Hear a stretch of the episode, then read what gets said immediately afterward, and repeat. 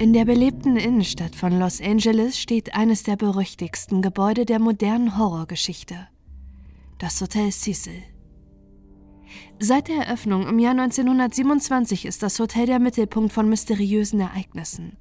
Ungeklärte Tode, rätselhafte Selbstmorde, paranormale Ereignisse und ein Wohnort für berüchtigte Serienmörder.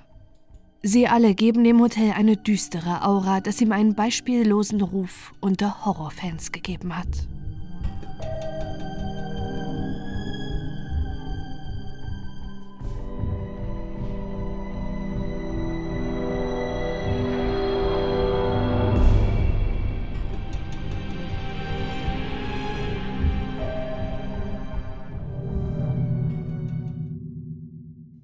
Im Jahr 1924 beginnen die Bauarbeiten des 19-stöckigen Hotels. Es sollte einst eine prunkvolle Anlaufstelle für Geschäftsreisende und die soziale Elite werden. Eine Million US-Dollar kostet der Bau des Hotels mit insgesamt 700 Zimmern, einer Marmorlobby, opulenten Buntglasgläsern und herrschaftlichen Treppenaufgängen. Im Jahr 1927 wird das Hotel im Art Deco-Stil eröffnet. Doch nur zwei Jahre kann der luxuriöse Punkt des Hotels anhalten. 1929 stürzt über die gesamte Welt die Weltwirtschaftskrise ein. Auch Los Angeles ist von den Folgen der Krise betroffen. Die Umgebung des Cecil Hotels wird als Skid Row bekannt. Dort leben tausende Obdachlose und auch das Hotel wird zur Anlaufstelle für Junkies, Kriminelle und Ausreißer. Bis heute wirkt das Cecil wie ein Tor zum düsteren Los Angeles. Das Hotel liegt am Rand von Downtown LA. Direkt dahinter folgt der Bezirk Skid Row, dessen Stadtbild bis heute Obdachlosigkeit, Sexwork und eine hohe Kriminalität bestimmt.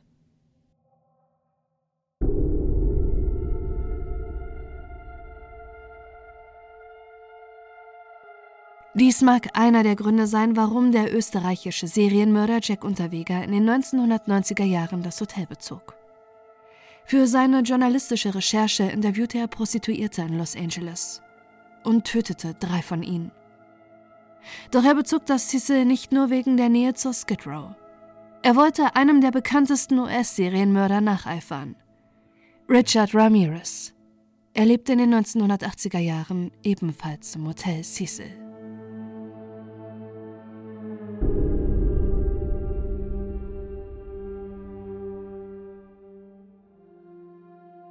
Zwischen 1984 und 85 versetzt ein Phantom ganz Los Angeles in Angst und Schrecken. Die Presse nennt ihn den Nightstalker. Er bricht in Häuser ein, vergewaltigt Frauen, tötet seine Opfer im Schlaf und hinterlässt satanistische Zeichen. Ein Jahr braucht die Polizei, um den Mann zu schnappen, der ganz Kalifornien in Atem hält. Richard Ramirez. Richard Ramirez wird in El Paso in Texas geboren. Er ist das jüngste Kind von fünf Geschwistern.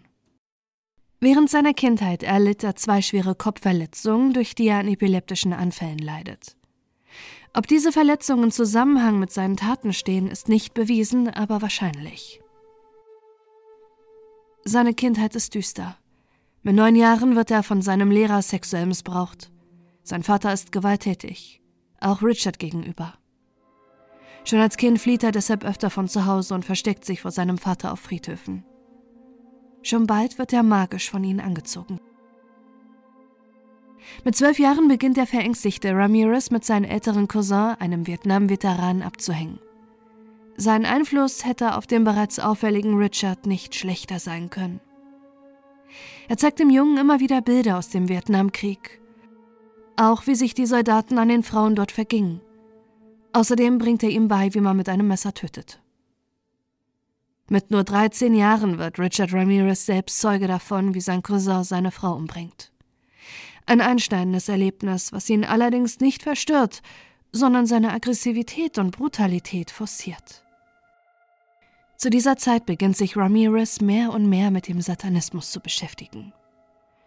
Unter dem Einfluss seines Cousins, der für die Ermordung an seiner Frau nicht für schuldfähig erachtet wird, entwickelt Ramirez eine Besessenheit von sexueller Gewalt. So wie es ihm sein Cousin aus dem Vietnamkrieg lehrte. Er begeht Einbrüche und Diebstähle. Mit 16 Jahren versucht er außerdem, eine junge Frau zu vergewaltigen. Im Jahr 1976 zieht es Richard Ramirez nach Kalifornien. Zuerst lässt er sich in San Francisco nieder, beginnt Drogen zu nehmen und seinen Lebensunterhalt mit Einbrüchen und Überfällen zu bestreiten. Er ist mittlerweile routiniert in dem, was er tut. Trotzdem gibt es zahlreiche Strafanzeigen seiner Opfer, die ihn bei seinen Einbrüchen erwischen. Deshalb zieht Ramirez weiter nach Los Angeles. Dort lässt er sich im Cecil Hotel nieder. Von dort aus beginnt er mit seiner Mordserie.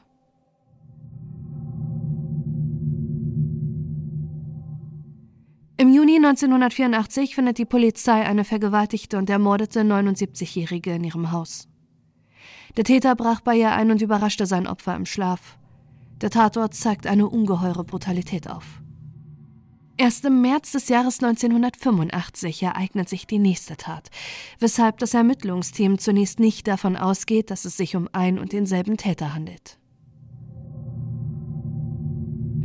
Ramirez überfällt eine Frau in ihrer Garage. Sie überlebt allerdings, doch ihre Mitbewohnerin wird getötet. Mit dieser Tat scheint der Blutrausch von Richard Ramirez nicht mehr aufzuhalten zu sein. Noch am selben Abend tötet er eine 30-jährige Frau. Nach diesen Taten gerät ganz Los Angeles in Panik und die Zeitungen schreiben vom Night Stalker, der die Bevölkerung terrorisieren würde und Menschen mit äußerster Brutalität tötet. Nur drei Tage später entführt und tötet Ramirez ein achtjähriges Mädchen. Eine Woche danach tötet er ein Ehepaar. Hatte er es anfangs noch auf Frauen abgesehen, so ist mittlerweile niemand mehr vor dem Nightstalker sicher. Seine Morde gleichen dabei jedoch immer einem satanistischen Ritual. Vergewaltigung, Folter, Mord, das Alter und Geschlecht sind ihm dabei egal. Sicher ist nur, dass er immer wieder in Südkalifornien zuschlägt. Die Angst vor dem Nightstalker ist im Jahr 1985 in der Bevölkerung Kaliforniens so groß, dass es einen immensen Anstieg an Waffenkäufen und Sicherheitssystemen gibt. Auch die Polizei setzt alles daran, den unbekannten Täter zu finden. Das Polizeiaufkommen in Südkalifornien wird verzehnfacht und eine Taskforce eingerichtet, doch Ramirez schafft es weiter zu morden. Einige Überlebende des Nightstalkers können der Polizei eine Beschreibung des Täters geben. Außerdem kann ein Zeuge das Kennzeichen des Autos erkennen, in dem der Nightstalker unterwegs ist. Es handelt sich dabei um ein gestohlenes Fahrzeug, das im August 1985 ausfindig gemacht werden konnte. In ihm können Fingerabdrücke festgestellt werden, die eine Übereinstimmung in der Datenbank ergeben. Der Nightstalker ist Richard Ramirez der bereits wegen Überfällen und Einbrüchen polizeilich auffällig war. Auf allen Zeitungen wird Ramirez Bild gedruckt, in der Hoffnung, dass jemand den Täter erkennen würde und wüsste, wo er sich aufhält. Von seiner neuen Berühmtheit bekommt allerdings einer nichts mit. Richard Ramirez selbst. Er bewegt sich unbehelligt weiter in Los Angeles und wird das am 30. August 1985 erkannt. Ramirez flieht zwar vor der Polizei in einer spektakulären Verfolgungsjagd, kann aber geschnappt werden. Im bis dato teuersten Prozess Kaliforniens wird Richard Ramirez wegen 13-fachen Mordes, fünf Mordversuchen, elf sexuellen Übergriffen und 14 Einbrüchen angeklagt. Hatte er vorher noch für Angst und Schrecken in der Bevölkerung gesorgt, ist es während des Prozesses ein anderes Aufsehen, das Ramirez erregt. Der Gerichtssaal ist voll mit Groupies, die ihn anhimmeln. Sie sind fasziniert von seinem Aussehen und seiner extravaganten Art während des Prozesses. Ein großer Medienrummel begleitet den Prozess. Auch an dem Tag, an dem Ramirez mit einem aufgemalten Pentagramm auf der Hand in die Kamera lächelt und das Gericht mit Heil Satan anschreit. Ein Auftritt, der in die Popkultur Einzug hält. Auch als das Urteil der Todesstrafe gesprochen wird, rastet Ramirez wieder aus und schreit die Jury an: Ich bin jenseits von Gut und Böse. Ich werde gerecht werden. Lucifer wohnt in uns allen, das ist es. Im Todestrakt bekommt Ramirez weiter Briefe von seinen Verehrerinnen. Eine unter ihnen heiratet er sogar. Durch seine eingelegte Berufung, die wegen der so umfangreichen Prozessunterlagen allerdings bei der Prüfung Jahre beansprucht, verzögert Ramirez immer weiter seinen Hinrichtungstermin. Am Ende ist es Leberversagen, welches ihn im Jahr 2013 sterben lässt.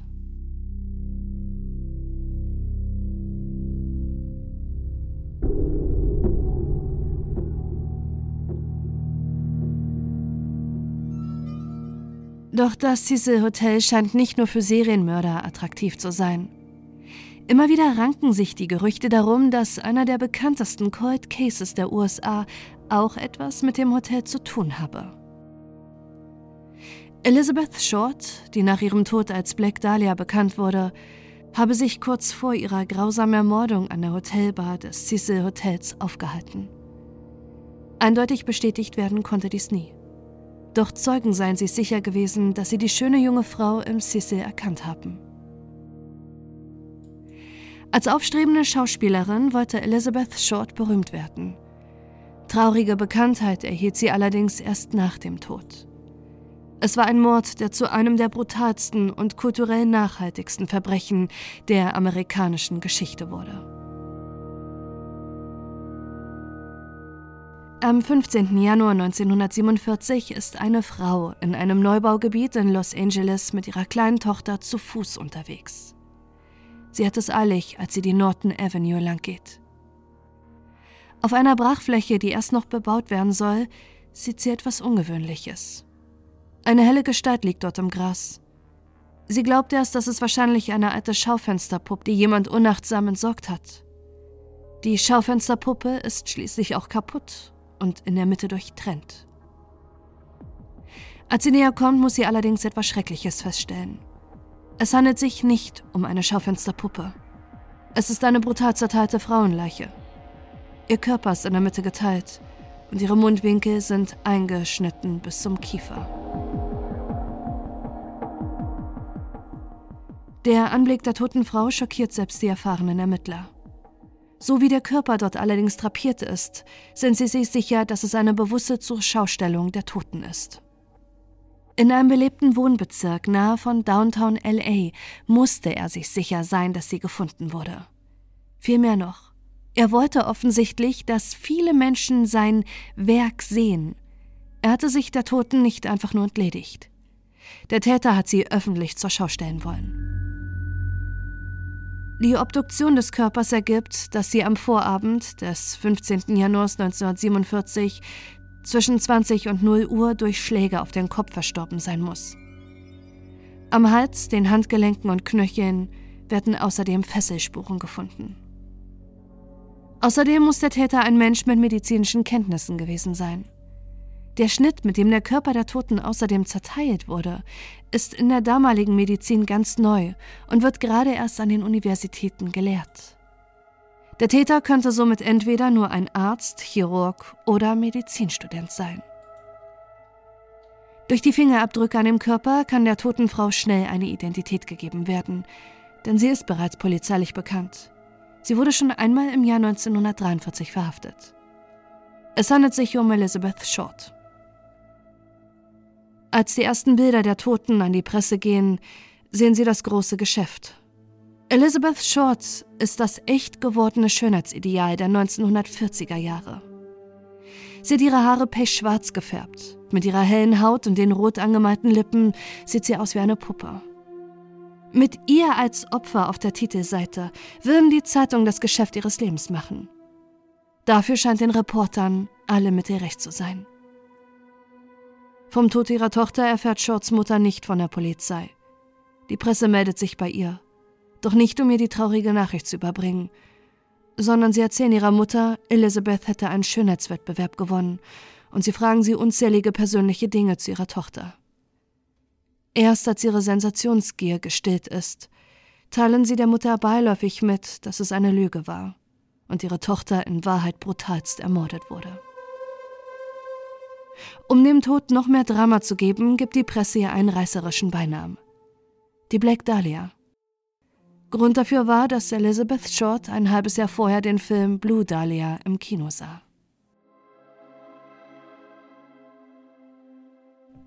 Elizabeth Short wurde am 29. Juli 1924 in Boston, Massachusetts geboren. Ihr Vater baute Minigolfanlagen und die Familie lebte bis zur Weltwirtschaftskrise unter sehr guten Verhältnissen. 1930 wird das verlassene Fahrzeug ihres Vaters gefunden. Von ihm selbst fehlt jede Spur. Obwohl kein Abschiedsbrief hinterlassen wurde, gehen alle davon aus, dass der Vater unter den schwierigen finanziellen Verhältnissen Selbstmord begangen hätte. Ab da an muss die Mutter ihre fünf kleinen Kinder versorgen.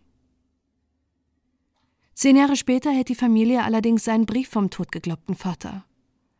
Er hatte sich abgeseilt und in Kalifornien ein neues Leben begonnen. Ohne seine Familie und Kinder. Elizabeths Mutter will mit dem Mann nichts mehr zu tun haben. Doch Elizabeth ist neugierig auf ihn.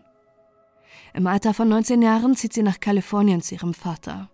Nicht nur um ihn kennenzulernen, sondern auch, weil sie insgeheim von einer Karriere als Schauspielerin träumt.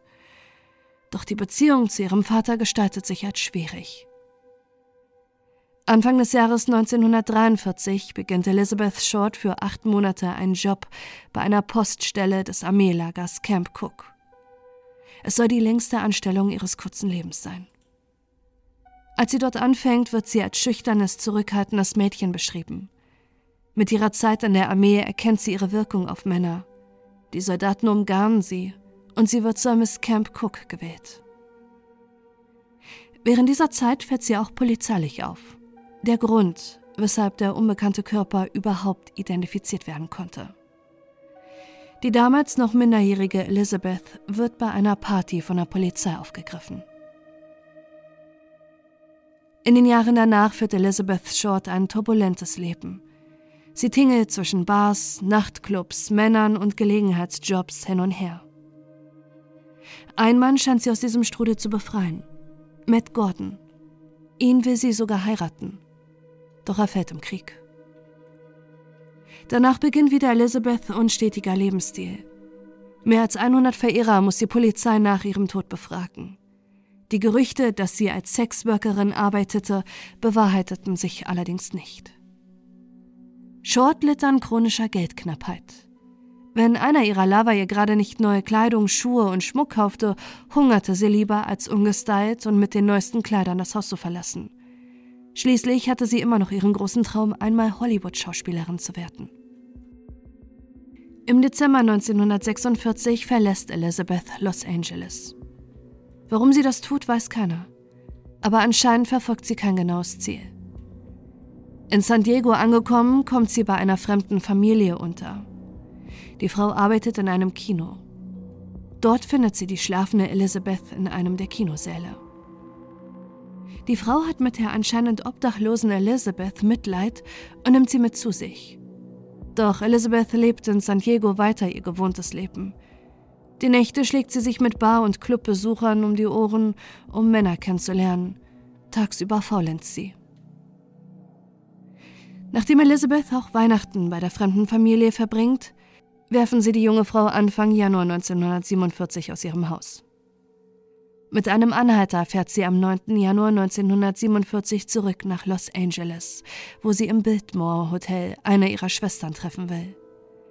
Der Anhalter ist der erste von unzähligen Verdächtigen. Doch er hat ein Alibi. Seit dem 9. Januar verläuft sich die Spur von Elizabeth Short. Trotz des riesigen Medieninteresses konnte nie genau geklärt werden, wo und wann sich Elizabeth die Tage vor ihrem Tod aufhielt. Möglicherweise bei ihrem Mörder. Ein Hinweis darauf, dass sie festgehalten wurde, sind die Fesselabdrücke. Dagegen spricht allerdings, dass sehr viele Zeugenaussagen die Polizei erreichten, dass sie Elizabeth Short zwischen dem 9. und 14. Januar noch einmal gesehen haben. Darunter sind auch Zeugen, die Elizabeth Short noch am 14. Januar, kurz vor ihrem Tod, in der Hotelbar des Cecil Hotels gesehen haben. Für die Polizei gestaltet sich die Suche nach dem Mörder immer schwieriger. Elizabeth ist wie ein Phantom. Immer wieder wurde sie gesehen. Genaue Hinweise gibt es nicht. Dafür umso mehr Verdächtige. Allein ihr Adressbuch umfasst unzählige Männer. Doch alle erzählen dasselbe. Sie haben Elizabeth mal in einer Bar getroffen. Als sie merkten, dass Elizabeth mehr an ihrem Geld als an ihrem Körper interessiert ist, sehen sie die junge Frau nie wieder. Am Ende hat die Polizei eine Liste von 25 Verdächtigen. Doch keinem kann die Tat nachgewiesen werden. Währenddessen gibt es aber unzählige Trittbrettfahrer, die sich mit dem brutalen Mord brüsten. 60 Personen gestehen, Elizabeth Short getötet zu haben. Jeder von ihnen entpuppt sich als Lügner. Formal ist die Akte des Falls immer noch nicht geschlossen. An eine Aufklärung des Falls glaubt bei der Polizei allerdings niemand mehr. 2003 bekommt der Fall der Black Dahlia allerdings neuen Wind. Der ehemalige LAPD-Detective Steve Hodel wüsste, wer Elizabeth Short umgebracht hat. Sein eigener Vater. Als er vom Tod seines Vaters George Hodel erfährt, beginnt er seine alten Habseligkeiten durchzuschauen. Sein Sohn Steve und er hatten kein gutes Verhältnis. George Hodel war Arzt und hatte seine Familie verlassen, als Steve neun Jahre alt war. In den Besitztümern seines Vaters findet er allerdings eine Sache, die ihn stutzig macht. Es ist ein Fotoalbum, in dem zwei Fotos von jungen, schwarzhaarigen Frauen sind, die der Black Dahlia zum Verwechseln ähnlich sehen. Das weckt das Interesse von Steve Hodel und er beginnt wie besessen mögliche Zusammenhänge seines Vaters mit dem Mord an Elizabeth Short zu sammeln. Zwar konnte rekonstruiert werden, dass es sich bei den Bildern nicht um Elizabeth Short handelte, aber der Spürsinn des ehemaligen Polizisten ist geweckt. In seinem Buch Black Dahlia Avenger, A Genius for Murder, trägt er seine Verdachtsmomente zusammen. Jahrelang beschäftigt er sich mit den Zusammenhängen und ist überzeugt, dass sein Vater George Hodel der Mörder ist. Um an die Informationen des Falls zu kommen, recherchiert er nicht nur in den Unterlagen seines Vaters und Zeitungsartikeln, sondern er stellt auch einen Freedom of Information Act an das FBI, was es jedem Bürger ermöglicht, Informationen über Kriminalfälle zu erhalten. Mit Hilfe seiner gesammelten Unterlagen fasst er zusammen, dass sein eigener Vater der mutmaßliche Black Dahlia-Mörder sei. Denn Verdachtsmomente gibt es einige. Hier werden jetzt nur ein paar genannt. Elizabeth Shorts Körper wurde mit einer sogenannten Hemikorporektomie zerteilt.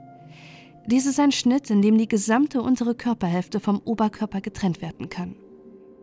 Medizinisch wurde der Schnitt das erste Mal 1960 an einem Menschen durchgeführt, doch er wurde schon viele Jahre vorher im Medizinstudium gelehrt. Steve konnte herausfinden, dass auch sein Vater 1930 im Medizinstudium diesen Schnitt lernte. Außerdem ist die Polizei überzeugt davon, dass der Täter nicht weit vom Tatort entfernt leben würde. George Hodel und seine Familie lebten zum Tatzeitpunkt nur wenige Straßen entfernt. Eine Bekannte von Steves verstorbenem Vater identifizierte die Black Dahlia außerdem als eine Freundin von George Hodel. Als Steve Hodel die Polizeiakten durchsucht, stellt er außerdem Unglaubliches fest. Sein Vater stand bereits auf der Liste der 25 Verdächtigen doch es mangelte an Beweisen. In den Kreis der Verdächtigen rückt er, weil er kurz nach dem Mord an Elizabeth Short seine eigene Tochter vergewaltigt haben sollte, jedoch freigesprochen wurde. Das veranlasste das LAPD, Wanzen in George Hodels Haus zu verstecken. Bei der Abhörung fiel dabei ein Satz besonders auf. Nehmen wir mal an, ich hätte die Black Dahlia getötet. Sie könnten es jetzt nicht mehr beweisen. Sie könnten nicht mehr mit meiner Sekretärin sprechen, weil sie tot ist. George Hoddets Sekretärin verstarb kurz vor dieser Aufnahme an einer Medikamentenüberdosis. Ob sie sich selbst umbrachte oder ob Hodel möglicherweise auch etwas damit zu tun hat, konnte nie abschließend geklärt werden. Und auch der Black Dahlia-Fall ist trotz der vielen Verdachtsmomente, die Steve Hodel in seiner jahrelangen Recherche veröffentlichte, immer noch ein Cold Case. Das LAPD hat Steves Arbeit weitgehend ignoriert. Seine hervorgebrachten Indizien seien keine Beweise. Und das LAPD hätte keine Zeit, jeden seiner Verdachtsmomente noch einmal zu prüfen. Für Steve Hodel ein Riesenrückschlag und Beweis, dass die Polizei bis heute versucht, den Mörder der Black Dahlia zu vertuschen. Schließlich hat er in seinem Buch auch angemerkt, wie tief die Freundschaft zwischen seinem Vater George Hodel und einigen hochrangigen LAPD-Beamten damals war.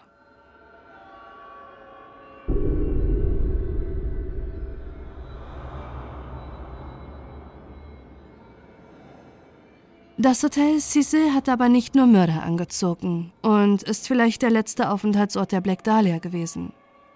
Für seine Mystifizierung ist vor allem eines verantwortlich. Das, was sich im Hotel abspielt. Bereits kurz nach der Öffnung des Cecils ereignet sich in den Hotelzimmern schreckliche Dinge. Allein in den 1930er Jahren werden sechs Suizide im Hotel begangen.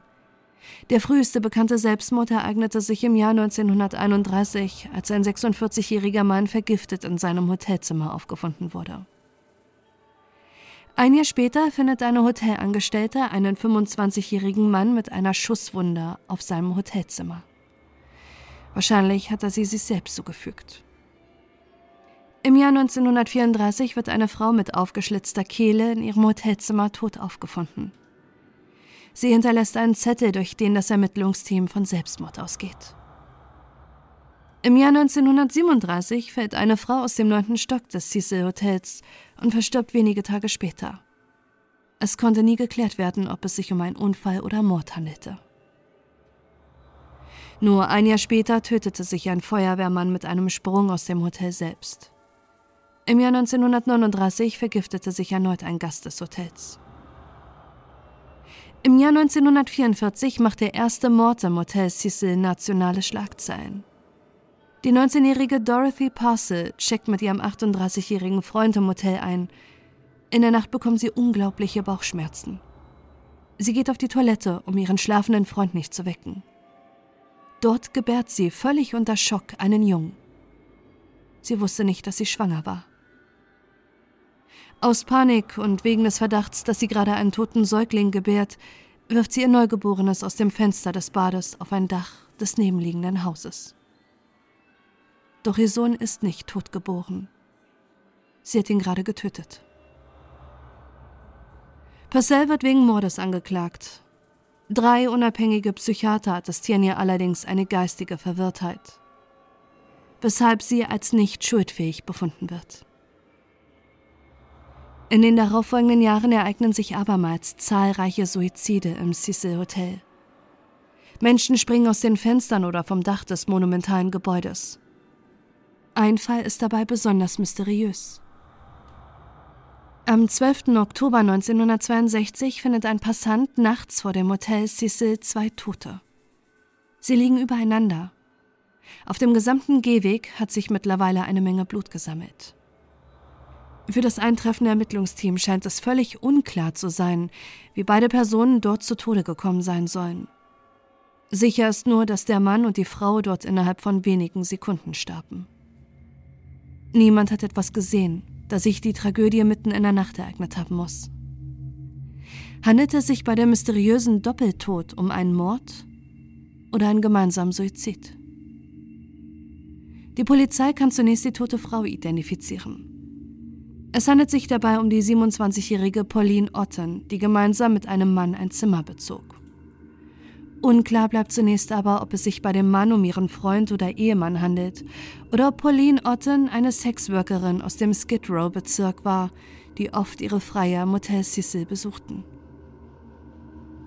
Doch der Mann, mit dem sie im Hotel gesehen wurde, ist nicht der Mann, der ebenfalls tot auf der Straße mit ihr liegt. Im Hotelzimmer finden Sie neben dem geöffneten Fenster auch nur Hinweise darauf, dass sich eine Person darin aufgehalten haben muss. Bei der Befragung ihres Mannes bekommt das Ermittlungsteam zunächst dahingehend Gewissheit. Pauline Otten und ihr Mann hatten sich im Hotelzimmer so heftig gestritten, dass er das Hotel ohne sie verließ und Pauline dort blieb. Aber könnte es vielleicht sein, dass Pauline Otten eine Affäre hatte und ihr Ehemann beide bei einem Streit aus dem Fenster stieß? Dagegen spricht allerdings der andere Tote. Auch er konnte mittlerweile ermittelt werden.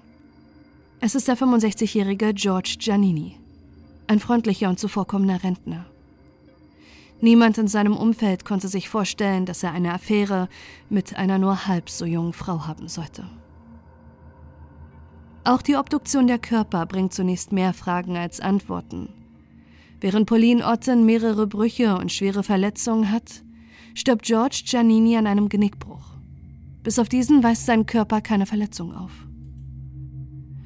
Daraufhin schaut sich der Ermittler noch einmal die Bilder vom Tatort an. Nun werden auch zwei Auffälligkeiten an Gianninis Leiche bemerkt. Er trug noch seine Schuhe und er hatte die Hände in der Hosentasche.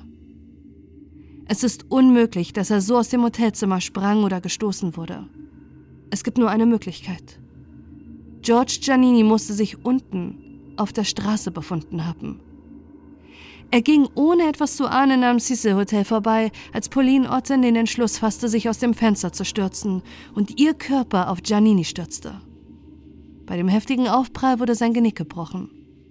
Und auch er verstarb noch vor Ort. Die Polizei von Los Angeles schafft es zwar, diese mysteriöse Tragödie aufzuklären, doch nur zwei Jahre später stehen sie bereits vor dem nächsten Rätsel. Wieder hat es sich im Cecil Hotel ereignet. Am 4. Juni 1964 entdecken Hotelangestellte eine tote Frau auf ihrem Zimmer. Es handelt sich um die pensionierte Telefonistin Goldie Osgood. Sie war in der Gegend bekannt unter ihrem Spitznamen Pigeon Goldie, die sie ihrem Hobby zu verdanken hatte. Sie fütterte gern Tauben im nahegelegenen Park. Niemand kann sich vorstellen, dass jemand dieser Frau etwas antun würde. Trotzdem übte der Täter äußerste Brutalität an der alten Frau aus. Sie wurde geschlagen, vergewaltigt und erstochen. Kurz nach der Tat wird ein junger Mann in der Nähe des Hotels festgenommen. Seine Kleidung ist blutverschmiert, doch die Beweise gegen ihn reichen nicht aus, und so ist der Mord an Pigeon Goldie bis heute ungeklärt. Ebenfalls nicht geklärt werden konnte ein Suizid im Jahr 1975. Eine junge Frau sprang aus dem zwölften Stock des Cecils. Vier Tage vorher hatte sie unter dem Namen Alison Lowell eingecheckt. Dieser entpuppte sich allerdings als falsch. Bis heute wurde ihre Identität nie geklärt. Ähnlich verhält es sich bei einem Tod im Jahr 1992. Ein etwa 20 bis 30 Jahre alter Mann wurde in einer Gasse am Cecil Hotel gefunden. Trotz intensiver Suche konnte seine Identität nie aufgedeckt werden und ebenso blieb es ein Rätsel, ob er freiwillig in den Tod stürzte oder rausgestoßen wurde.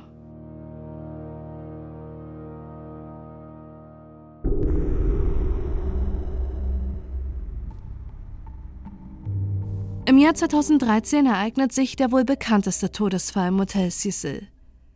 Es rankten sich vorher schon die Mythen um das, was in den bedrohlich dunklen Fluren des Hotels vor sich ging, doch am 19. Februar 2013 wird das Hotel als Ort des Horrors international bekannt.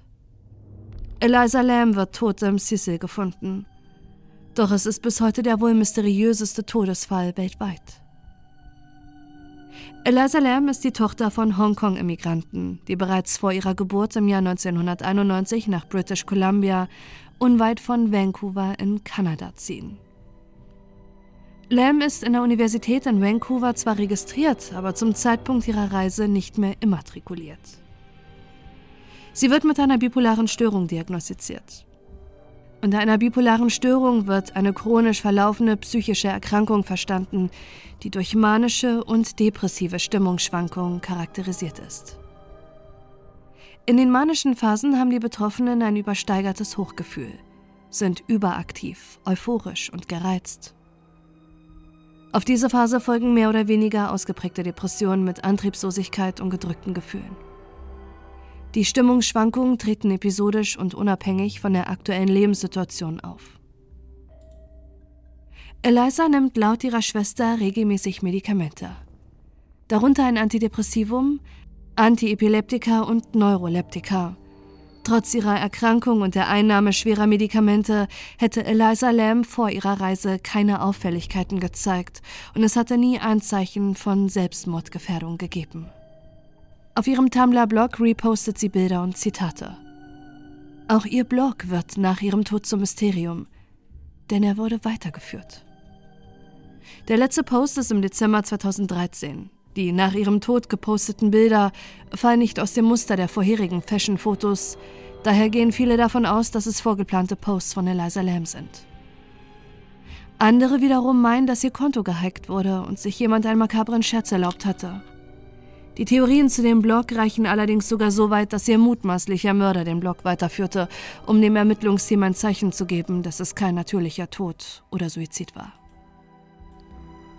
Die 21-jährige Eliza Lamb begibt sich Anfang 2013 auf die Reise durch die Ostküste der USA.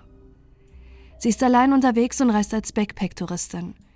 Ihre Familie ist unsicher, Eliza ganz allein auf Reisen zu lassen, doch sie ist entschlossen und verspricht ihren Eltern als Kompromiss, sich jeden Tag bei ihnen zu melden. Bis zum 31. Januar tut sie das auch.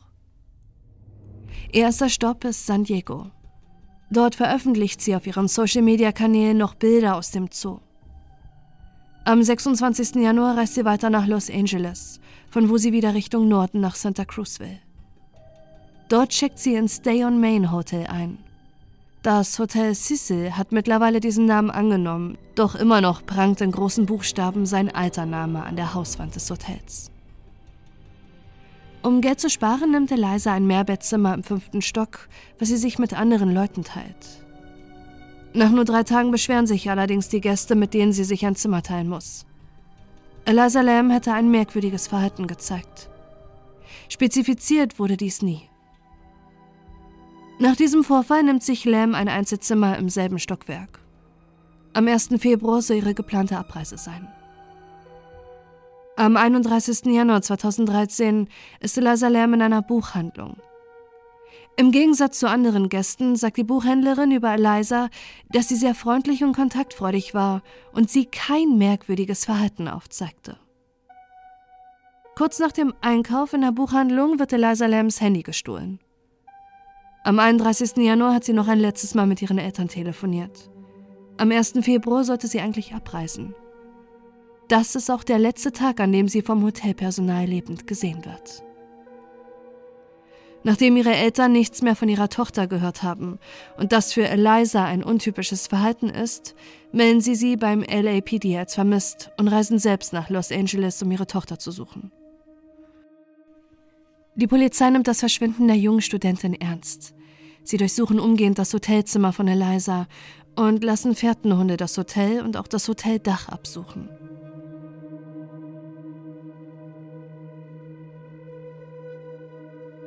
Doch in ihrem Zimmer werden keine Hinweise auf ein Verbrechen oder eine Straftat gefunden, weshalb es den Beamten nicht gestattet ist, das gesamte Hotel und alle Zimmer nach Eliza zu durchsuchen. In den folgenden Tagen lässt die Polizei nichts unversucht, die junge Kanadierin zu finden. Sie verteilen Suchblätter mit dem Foto von Eliza und am 7. Februar 2013 wendet sich das LAPD zudem an die Öffentlichkeit mit einer Presseerklärung. Doch trotz der groß angelegten Suche fehlt von Eliza weiterhin jede Spur. Deshalb entschließt sich die Polizei am 15. Februar 2013 zu einem weiteren Schritt. Sie geben der Presse zur Veröffentlichung das Videomaterial, welches Eliza das letzte Mal lebend zeigt.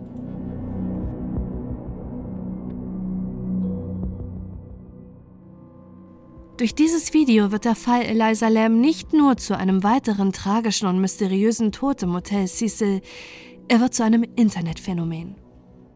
Bis heute wurde das Originalvideo über 34 Millionen Mal angeschaut. Menschen verstört es, was sie auf diesem Video sehen. Gleichzeitig sind sie aber auch fasziniert und versuchen Antworten auf ihr merkwürdiges Verhalten zu bekommen. Unzählige diskutieren seitdem über das, was sie in dem Video sehen und wie sich Eliza Lamb verhält. Man sieht in diesem Video, wie sich erst die Fahrstuhltür öffnet. Eliza Lamb tritt ein, bückt sich zu den Knöpfen und betätigt mehrere gleichzeitig. Danach stellt sie sich in eine Ecke des Aufzugs und bleibt stehen. Die Tür des Aufzugs bleibt aber offen. Die Tür ist, während Eliza im Bild ist, die gesamte Zeit geöffnet. Eliza läuft dann wieder zur Tür des Aufzugs und schaut hektisch nach links und rechts. Mit einem breiten Schritt geht sie zurück in den Aufzug und stellt sich nah an die Wand, so als würde sie sich verstecken wollen. Danach geht sie wieder aus dem Aufzug, ist komplett raus und verschwindet kurz aus dem Bild. Anschließend geht sie wieder in den Aufzug und betätigt erneut mehrere Knöpfe gleichzeitig, Danach verlässt sie den Aufzug wieder und beginnt wild zu gestikulieren und spreizt die Finger merkwürdig. Sie verhält sich so, als würde sie mit jemandem wild argumentieren. Doch es ist niemand zu sehen. Danach verschwindet Eliza erneut aus dem Bild der Überwachungskamera und die Fahrstuhltür schließt sich. Es gibt unzählige Theorien darüber, was mit Eliza in diesem bizarren Video los sei, und tausende Menschen haben jeden Pixel auf der verschwommenen Überwachungskameraaufnahme inspiziert. Sie würde sich verstecken, weil sie Angst hat. Sie steht unter Drogen, sie halluziniert oder auch, dass etwas Paranormales sie heimsuchen würde. Es gibt fast keine schaurige Theorie, die nicht in Internetforen diskutiert wurde. Auch Experten für Körpersprache haben das Videomaterial gesichtet, widersprechen aber an ihren Analysen den Meinungen des Internets. Eliza Lam würde sich bewegen, als sei sie sexuell erregt, verspielt und aufgeregt, so ihre Auffassung. Sie wirkt spielerisch und flirtend auf dem Überwachungsvideo. Ihre merkwürdigen Bewegungen erklären sie mit dem erhöhten Serotoninausstoß, der sowohl beim Flirten als auch bei der Einnahme der Partydroge Ecstasy vorkommt. Daher würde sie auf viele so wirken, als stünde sie unter Drogen.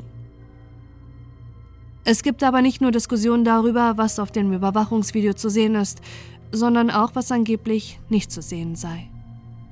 Auch wenn die Polizei sich nie dazu äußerte, sind sich einige sicher, dass das Video manipuliert wurde.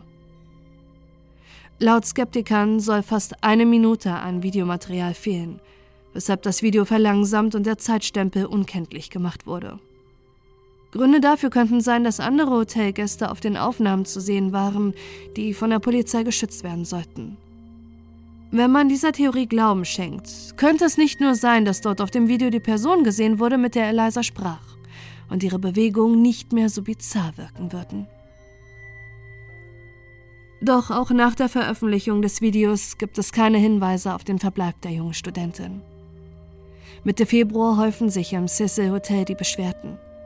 Gäste klagen über einen eigenartigen Geschmack, eine schwärzliche Verfärbung des Wassers und zu wenig Wasserdruck auf den Zimmern.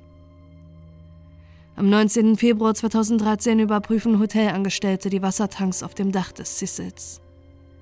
In einem der drei Meter hohen Tanks, von denen man nur schwer allein die Klappe öffnen kann und es im Inneren fast unmöglich ist, die Klappe wieder zu schließen, finden sie Elisas nackten Körper schwimmen. Im Autopsiebericht werden keine Blutrückstände von Drogen oder Alkohol gefunden.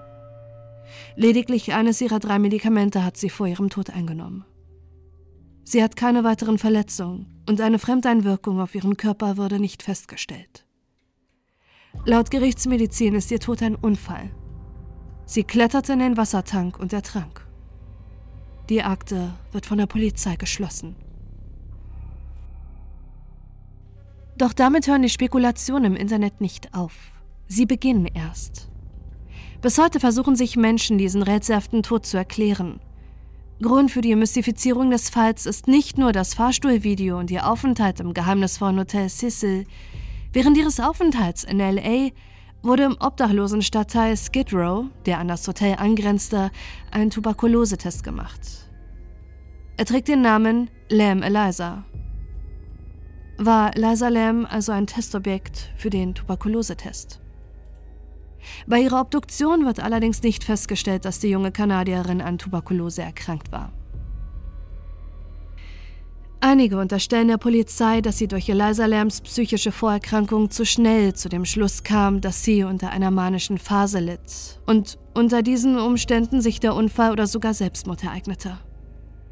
Auch Elizas Eltern rücken in die Kritik, Sie hatten zu ihrer Lebzeit versucht, die psychischen Probleme ihrer Tochter zu vertuschen.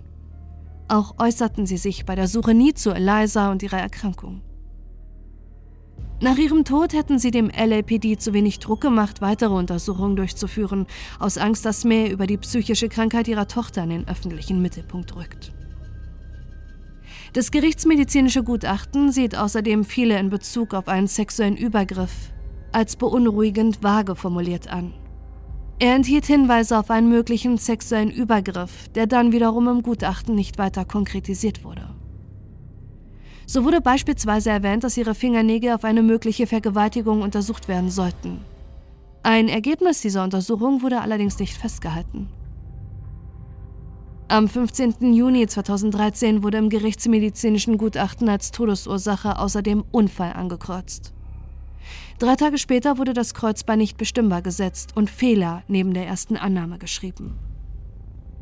Einen möglichen sexuellen Übergriff sahen viele auch darin bestätigt, dass zur Zeit, als Eliza Lamb im Sessel nächtigte, ebenfalls ein registrierter Sexualstraftäter lebte.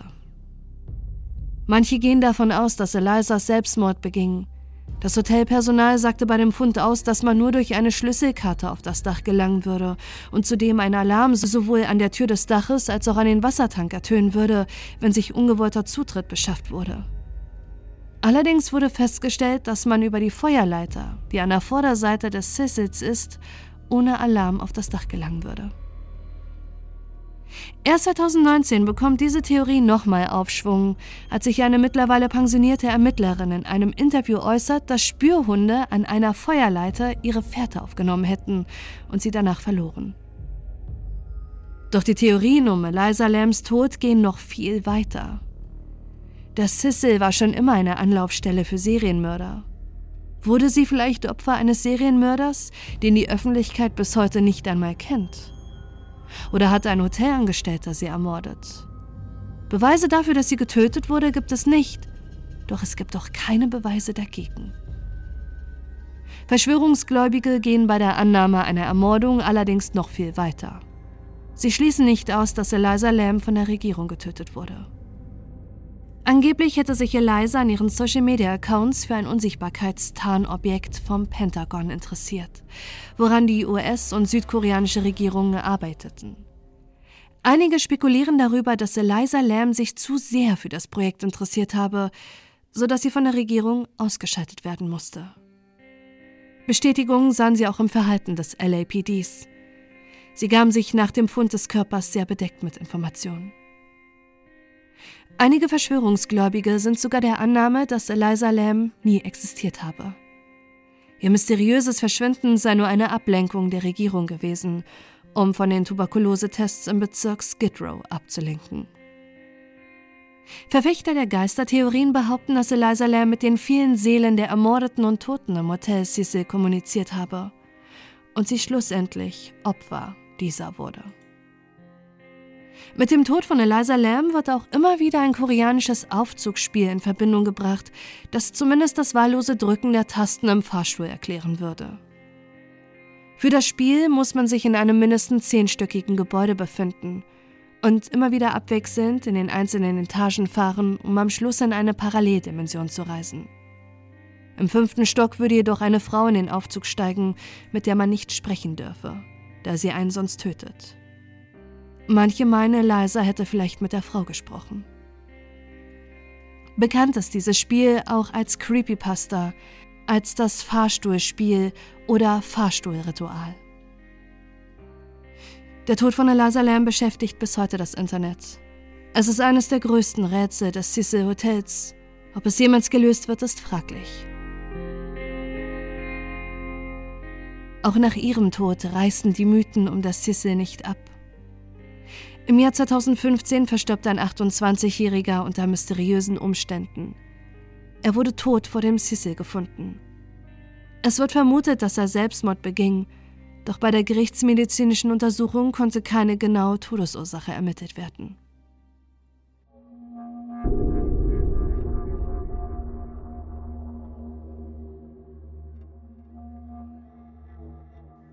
Im Jahr 2014 soll es sogar zu einer paranormalen Sichtung gekommen sein.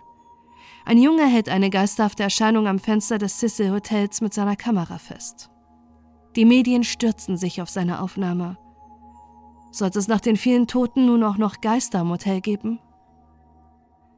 Mittlerweile ist es zum richtigen Trend unter Horrorfans geworden, im Cecil eine Nacht zu verbringen und auf Spurensuche zu gehen. Und solange das Hotel Cecil noch geöffnet hat, scheint es nur eine Frage der Zeit zu sein, bis sich weitere mysteriöse Tode im Hotel ereignen.